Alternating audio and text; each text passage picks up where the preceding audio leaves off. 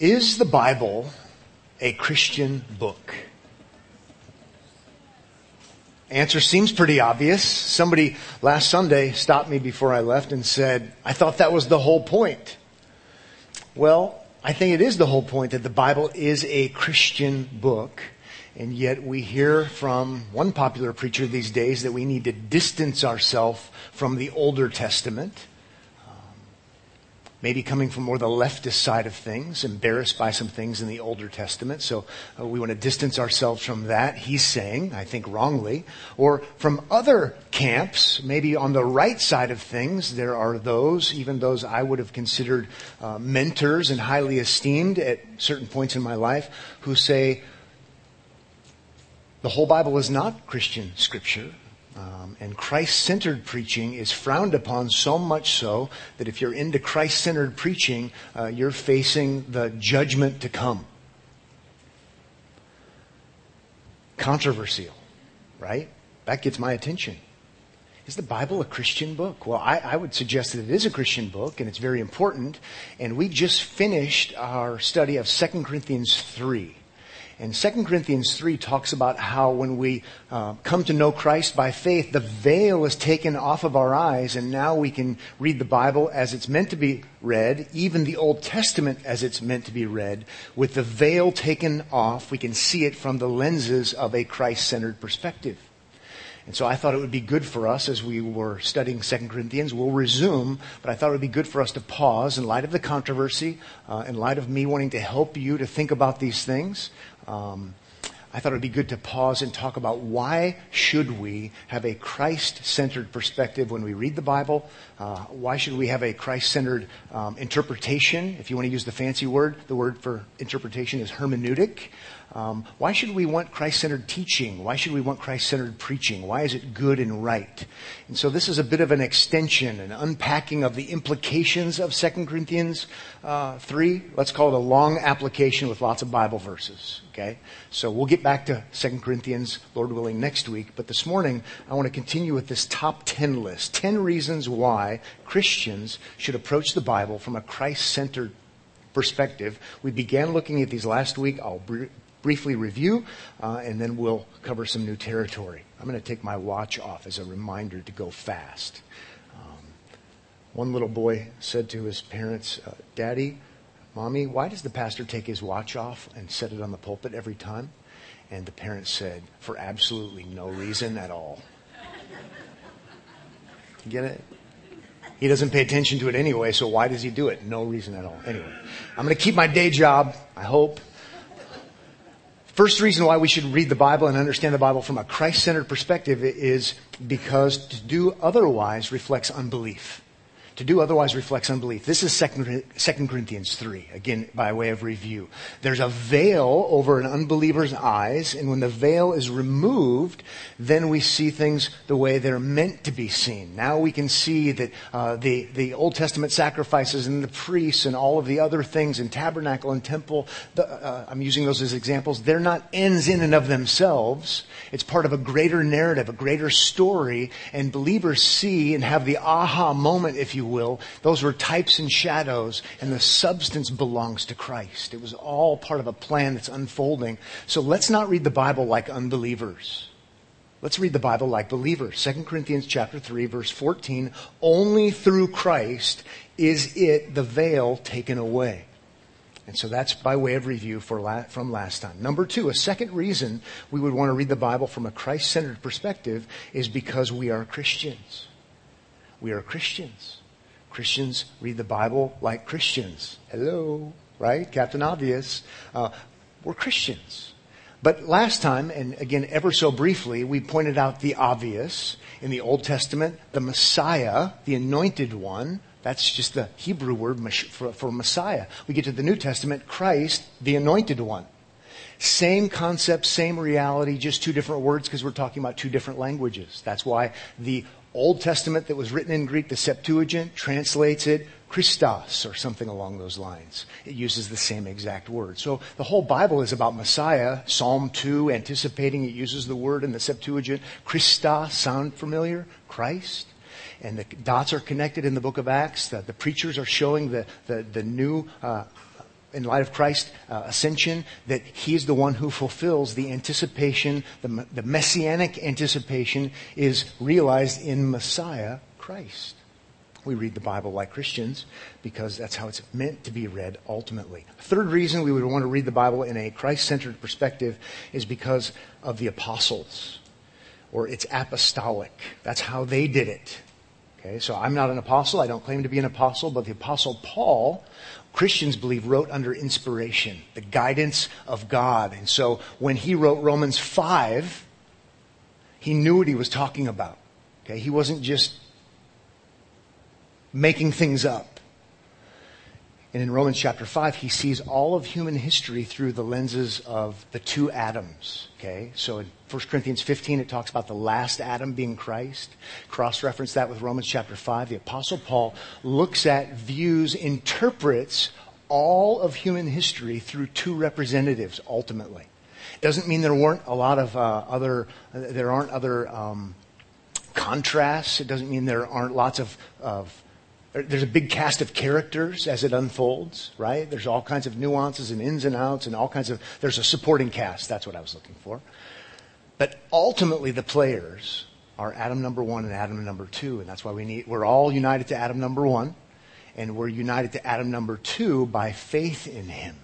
So if that's the case, then I, I'm going to view all of human history, even Genesis, post fall, pre fall through those lenses. And then we have the promise in Genesis chapter 3. So it's not a surprise uh, for us to read the Bible this way. It's, it's the two Adam lenses, if you will. Number four. I'm dying to talk more about number three, by the way. But number four. Fourth reason to be Christ centered in your understanding would be, and I dropped some big Latin on you um, because I'm such a Latin scholar. No, it's because I like R.C. Sproul and he uses Latin. So uh, the pactum, the pactum. Think of pact or agreement. Okay, in theology, uh, the pactum is shorthand for the pactum salutis, the pact or agreement of salvation. Okay, this is Ephesians chapter one in Ephesians chapter 1, we have before time begins, before the foundation of the world, and we have the Father, we have the Son, and we have the Holy Spirit. And there is a plan, there is a purpose to redeem sinners.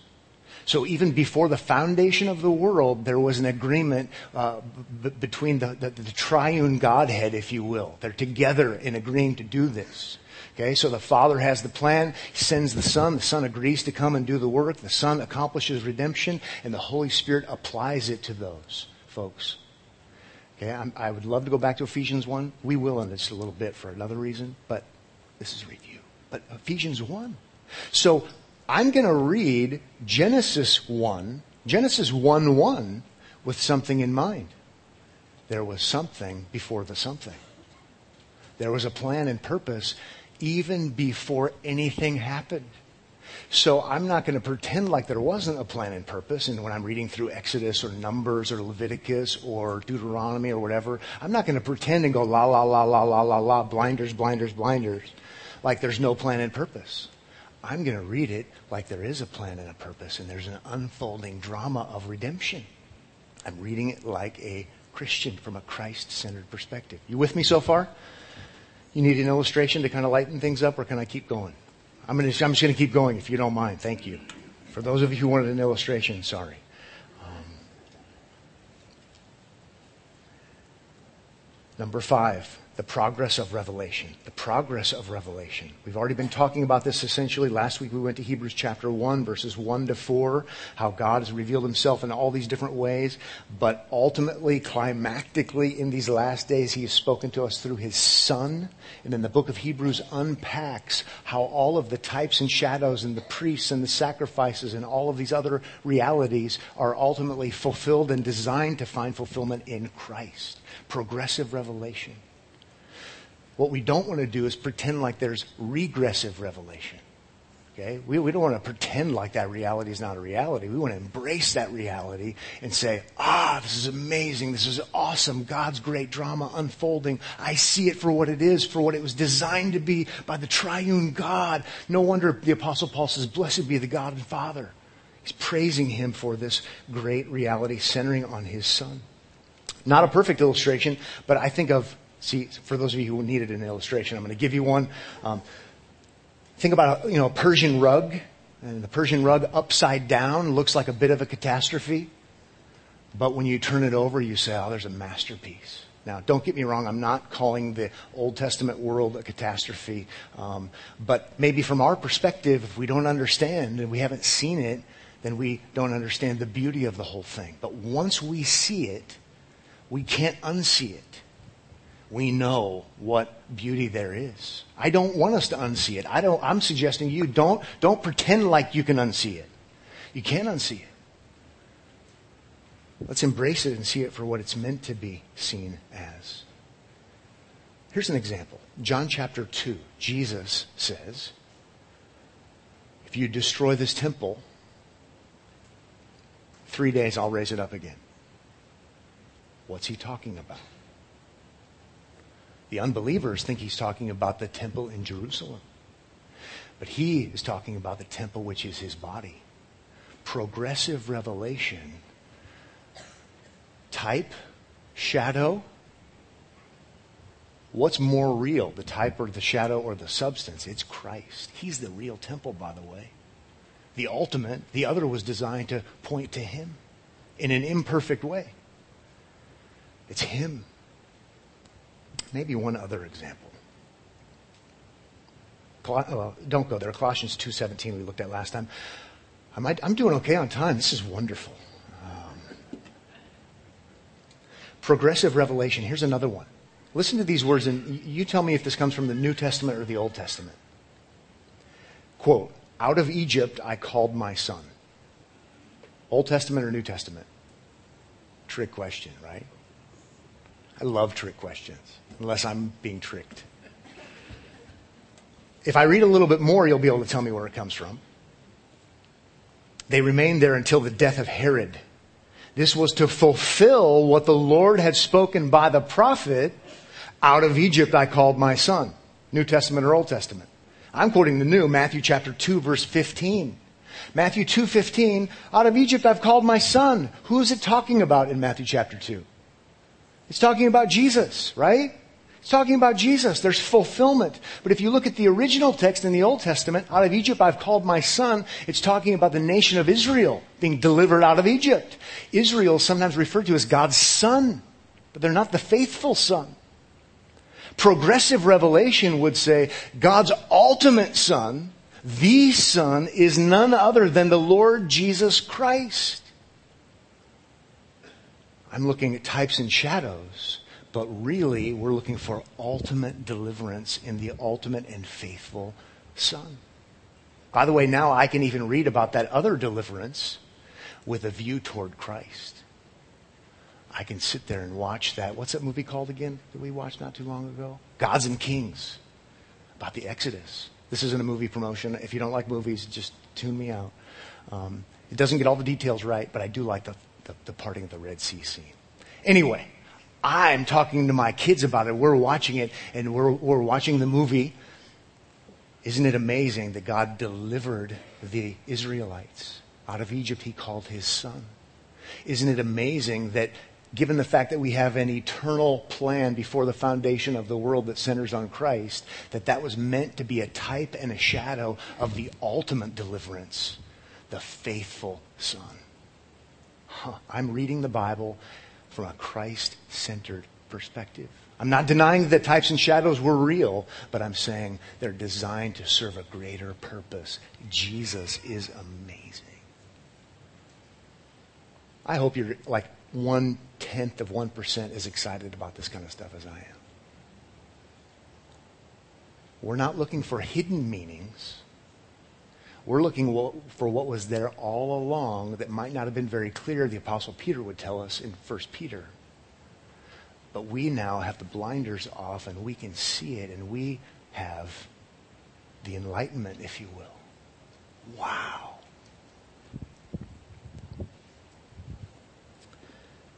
Number six, there's one divine author. There's one divine author. This is still review. There's one divine author. 2 Timothy 3:16 and 17. We looked at it last time. We won't look at it again this morning. I promise I'll have you turn to a passage pretty soon, a new passage. But Christians believe there's one divine author. Yes, he guides and directs through personalities. Second Peter talks about that.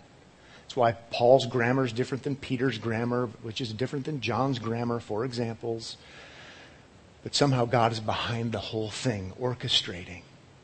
And if we believe that to be true, that God has written all of it ultimately inspiration, if He's written all of it ultimately, this God who has a plan and has a purpose that centers ultimately on His Son, it would make a lot of sense to conclude that it's not just miscellaneous stories with, with no real cohesion that goes together, looking like a disastrous underbelly of a Persian rug.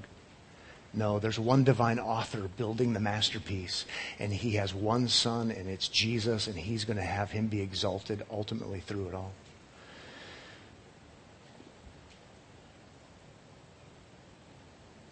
Ready for some new stuff?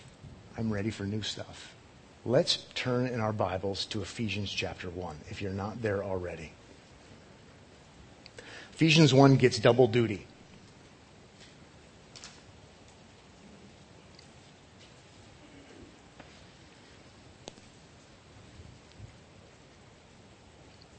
Why is this controversial?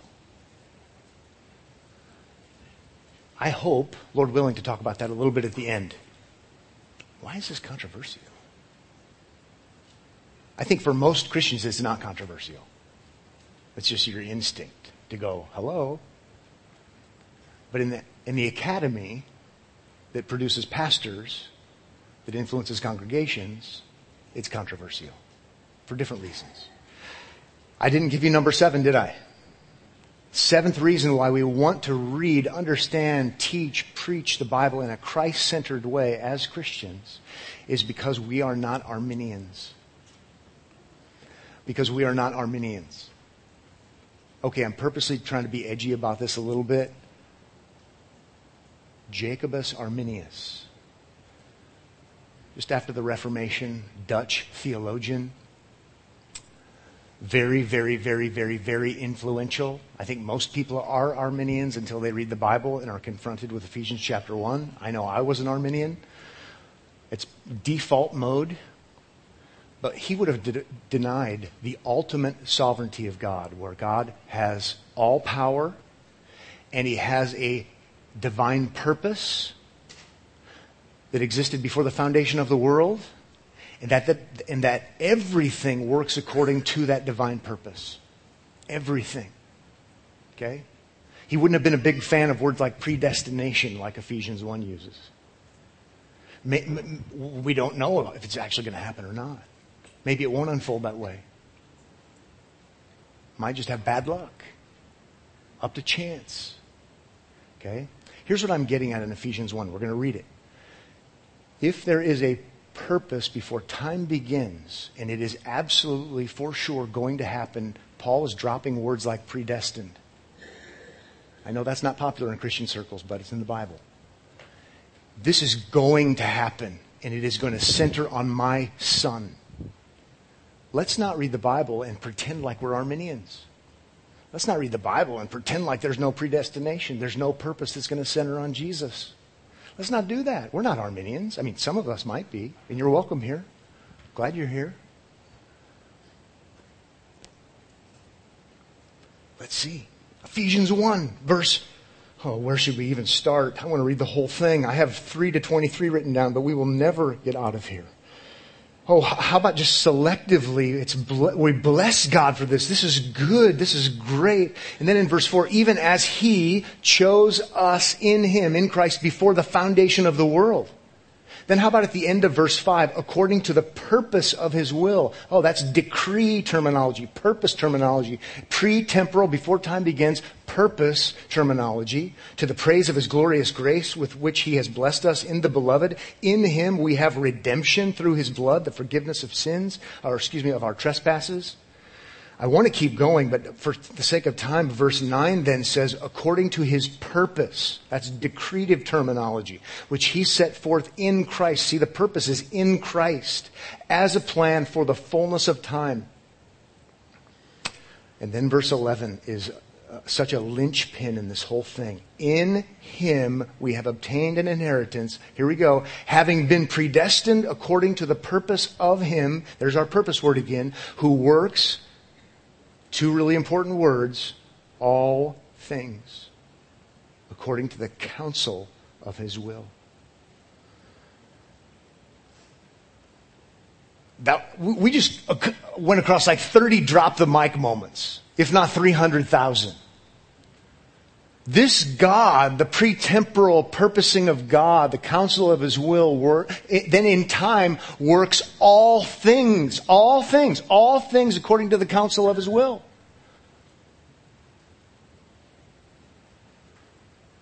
Of course, I'm going to think that there's a plan and a purpose unfolding throughout all of history because this God who predestines and, and has this plan and purpose according to the counsel of his will works all things according to the counsel of his will. I know lots of people who say they're not Arminians, but they're against Christ centered preaching, and I think they are Arminians when it comes to how they're approaching the Bible.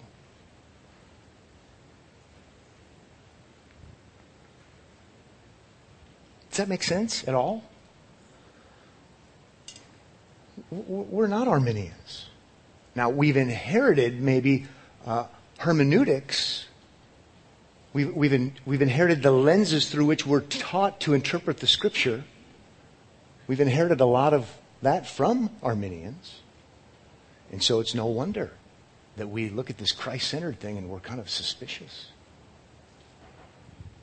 Let's not do that I'm trying to help you. I'm trying to help you as an Omaha Bible Church member uh, to be hopefully refreshed and hopefully equipped. I'm trying to help you if you're not an Omaha Bible Church member to hopefully you, help you be refreshed and equipped. I'm trying to help you if you go somewhere else because your job takes you somewhere else and you're trying to find a good church. And, and I would suggest to you, you would want to talk about Christ-centered preaching and reading and teaching of the Bible. Might not be controversial here, but it really is. Let's go now to number eight. An eighth reason for Christ centeredness in our understanding, and that's because Jesus thought this way. Luke chapter 24, Jesus thought this way. I know some of you are thinking, it's about time you got to Luke 24. Some of you are thinking, if I were preaching your sermon, I would have started with Luke 24. Luke 24 is such a slam dunk. I agree with you. Number eight, Jesus thought this way. Luke 24. Isn't it interesting? Christ was Christ centered. Okay, think with me about this. You know, again, I went to public school, but Christ was Christ centered. Therefore, Christians, Christians should be Christ centered. Man, amazing. Luke 24, the road to Emmaus, verse 24 says, some of those who were with us went to the tomb and found it just as the women had said, but him they did not see. This is resurrection, post resurrection. Verse 25. And he said to them, O foolish ones, and slow of heart to believe all that the prophets have spoken. How would you like to be called stupid by Jesus? Oh, we don't say stupid. Sorry, it's foolish. oh, foolish ones and slow to heart to believe all that the prophets have spoken. Was it not necessary that the Christ, the Messiah, right? Should suffer these things and enter into his glory? And beginning with Moses and all the prophets, he, he interpreted to them in all the scriptures the things concerning himself. Discipled by Jesus in Christ centered hermeneutics. And it's amazing the lengths people go to to try to suggest and teach that Luke 24 doesn't say what it says. I mean, I want to be known for certain things in my life. I know I'm going to be known for things that aren't good because I'm a sinner. Hello, my name is Pat. And you say, Hello, hi, Pat. Okay. right? We're all sinners. I, am going to be known for failures. But one thing I hope I'm not known for as a Christian teacher and pastor is being against Christ centered anything. I hope you're not known for that either. Christians for, since there have been Christians, have been understanding Luke 24, generally speaking, for the way it sounds. He discipled them for two hours or however long it was. I don't know how long it took to walk seven miles or whatever it was. Showing them in the Old Testament that ultimately, though there are other casts of characters, it's about Him. It's about Him. John 5:46 For if you believed Moses you would believe me for he wrote of me this is one of the reasons why at Omaha Bible Church we love the, for, for children we have in our bookstore the big picture story Bible. It's not a real Bible, it's a children's Bible. But I've bought it for adults before. Big picture story Bible. It's not perfect because it's not an actual Bible, so I'm speaking nonsense. How can you call the big picture story Bible a Bible if it's not a Bible? But it's a children's Bible, right? It's a picture book. I digress.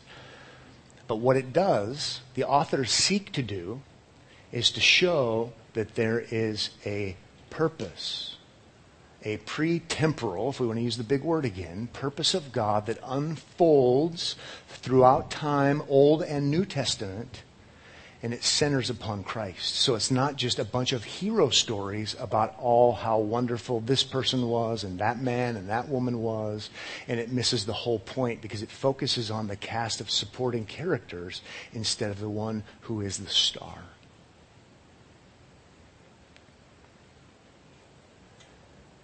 Number nine, a ninth reason for Christ centered perspective would be spiritual transformation depends upon it. Spiritual transformation depends upon it. This is 2 Corinthians 3. We've seen it already in 2 Corinthians 3. But now that I'm, we're going to see it again in just a second if you want to turn there. I'm a Christian I want to grow spiritually. I want life transformation. I don't want to be the same as the day I believed. I'm thankful the day I believed Christ's righteousness was credited to me. I was no longer an enemy of God. I was given all of the benefits that would be true for me in Christ. My sins were forgiven, reconciled to God, justified by faith in Christ. Awesome. But I want to grow spiritually. To use a word we like to use in, in the church, I want to be sanctified. I, I, don't want to stay the same. I want to think differently. I want to live differently. Um, transformed. Well, 2 Corinthians 3.18 says, and we all, so this is all Christians, not just the super Christians, as if there were any, and we all with unveiled face, all Christians have an unveiled face, beholding the glory of the Lord. Okay, the gospel glory, the greater glory, not the glory like Moses had because of the law. This is the greater gospel glory in the context. That we saw that a couple of weeks ago. Are being transformed. We all, okay, are being transformed into the same image from one degree of glory to another, for this comes from the Lord who is the, who is the Spirit. So that's why we don't say, now that you've got the gospel, move on. Now that you know that Jesus died for your sins and was raised again from the dead, you can forget about Jesus till later. No, we, we stay there. We, we, we stay there. We, we continue to see that it's ultimately about Him. And we find ourselves transformed to, to do what older Christians did years ago. They would say, you have God's Word and it shows you your guilt, right? And you have God's Word and then you see you need God's grace in Christ. But now that you have God's grace, you don't move on. You still, centering on Christ and His Word, now want to live out of gratitude. Christ died for my sins. He's done these great things. That's why Ephesians gives us practical things to do in light of 1, 2, and 3, the grand, awesome, majestic, Christ exalting section. Out of gratitude, transformation happens in light of the gospel.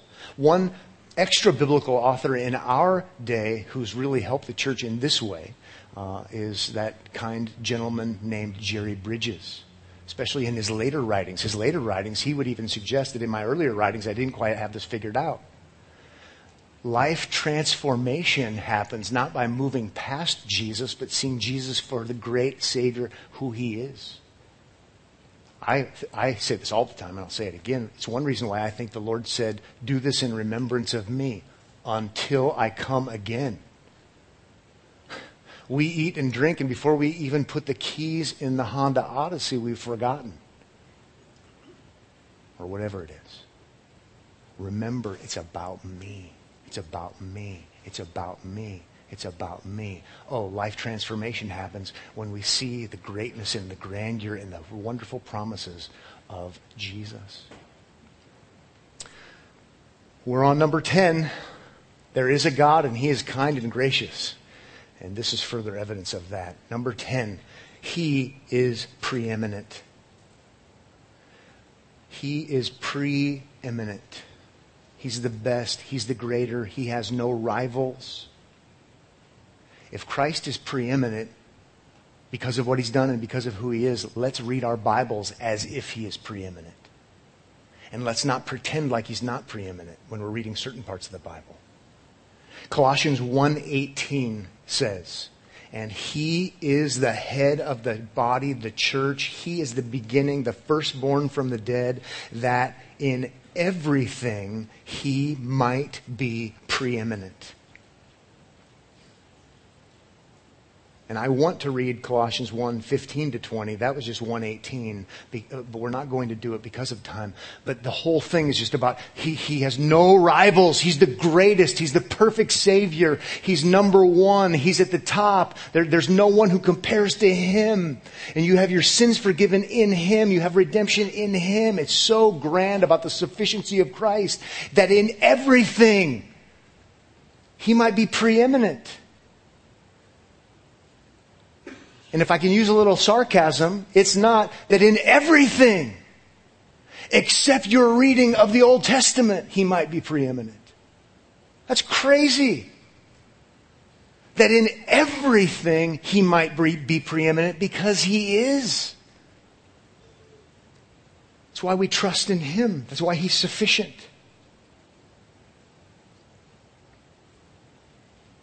I love what Dennis Johnson had to say about Colossians 1 and Philippians, or excuse me, in Ephesians regarding this. No text of Scripture is adequately understood, explained, or applied unless it is somehow related to God's cosmic plan.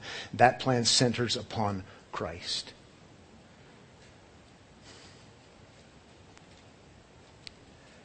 If you're wondering what all this is called, you want a label for this? Labels are helpful, right? And labels are bad. They have their place. I'm going to use a label.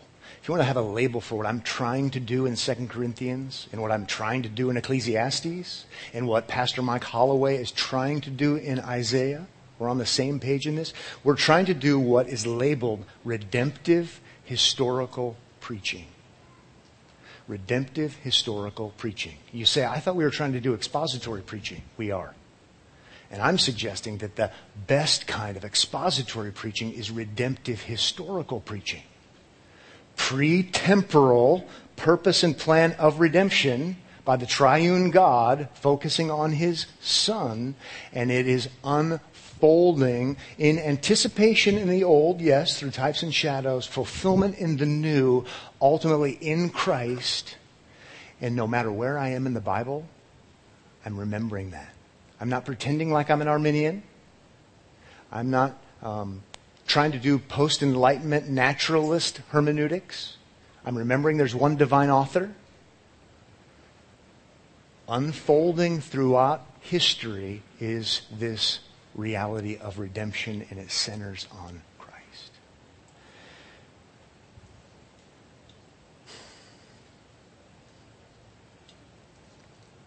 Okay. We doing okay?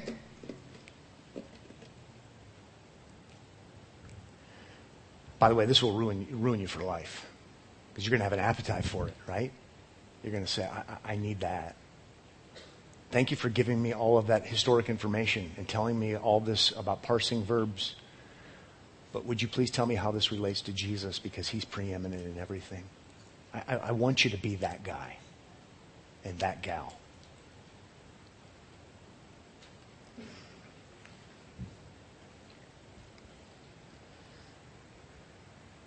I heard a pastor one time at a, at a conference and smart, educated, well dressed. I think people wanted his autographs after his talk. And I'm not even kidding. It was in a different country. And it was something about overcoming temptation or something like that from the life of David. He had a wonderful PowerPoint if you're into that, um, people were in awe. Overcoming temptation from the life of David. Hmm. Wonder how that's working out.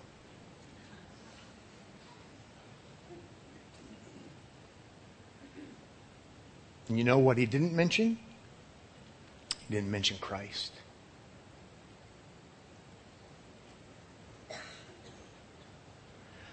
I want you in the line to talk to that guy, but not for an autograph.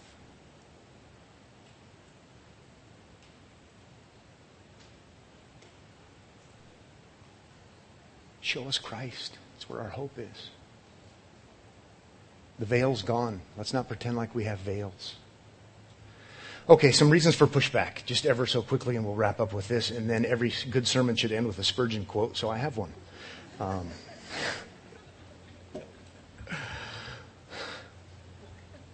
one, one, one reason there's pushback from, from certain angles, there's pushback because people, people want their Old Testament heroes back. They, they, they thought the whole Old Testament was all about the, the, the good and the bad and the ugly, um, and, and these are my good, good guys, and it's all about dare to be a Daniel, which is true. You should dare to be a Daniel and be brave and believe in the sovereignty of God and all that kind of stuff, but he was a sinner too. Overcoming sexual temptation from the life of David, cosmic fail, but anyway, give, give, give us our, our heroes back. I, was taught because of the children's storybook Bibles that I read that it was all about the historical heroes. By the way, when they are described as heroes in the book of Hebrews, they're heroic because they believed. So we should follow their example and believe in God for righteousness. They're not heroes because they were so awesome. Or sawsome is the word I like to use. That's one area of pushback if it's ultimately supporting cast members who did important things at times, but it's ultimately about Christ, that might rub me the wrong way and it might spoil some of my sermons. Another reason for pushback would, would be because it doesn't allow, or excuse me,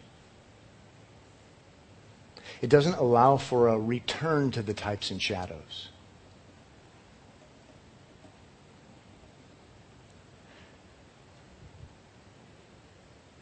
It doesn't allow for regressive. So if we have these types and shadows fulfilled in Christ, but what if my theology says the types and shadows really are where the, the front row seats are?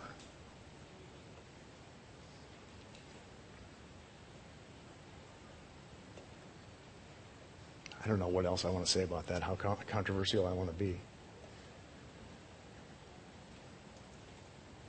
If Jesus is the temple and the substance belongs to Christ,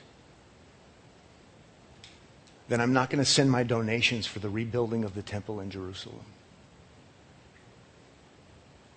I'm not funding types and shadows. The substance belongs to Christ. Starts see, this is why this is dangerous to know these things. There's, these are, there are turf wars over these issues. It's reasons why, one of the reasons why Christians would be against Christ-centeredness, which seems so bizarre. But it messes with your theology if it's ultimately all about Him. Some say to interpret the Bible from a Christ centered, here's another objection, it's anti Semitic, it's anti Jewish. I'll be the first to say we shouldn't be anti Semitic because I've heard that I'm part Jew. So. no excuse for some kind of racist anti Semitism. That would be wrong and sinful. Let's be clear. But the idea is well, the Old Testament was the Jews' book, and the New Testament is the Christians' book. I'm suggesting to you what Christians have been saying since there have been Christians that the whole thing is our book. And the church is made up of Jews and Gentiles. Welcome, Jews. I'd like to introduce you to the Messiah.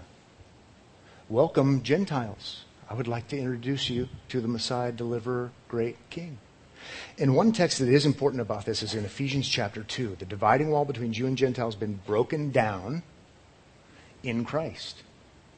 So don't have a theology that wants to rebuild the wall that Jesus tore down. Hmm. And then finally, it's so interesting. How about these words? And we'll end. In Ephesians chapter 3, I was referencing Ephesians chapter 2, but Ephesians chapter 3, listen carefully to this.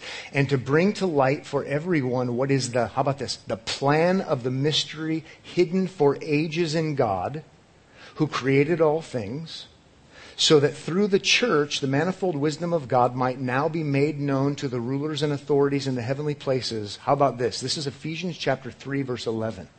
This was according to the eternal purpose that he has realized in Christ Jesus our Lord.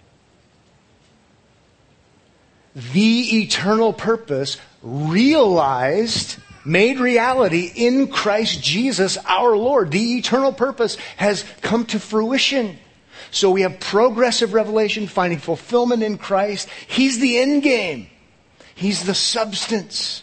The eternal purpose has been fulfilled in Christ, and it is for Gentiles and it is for Jews.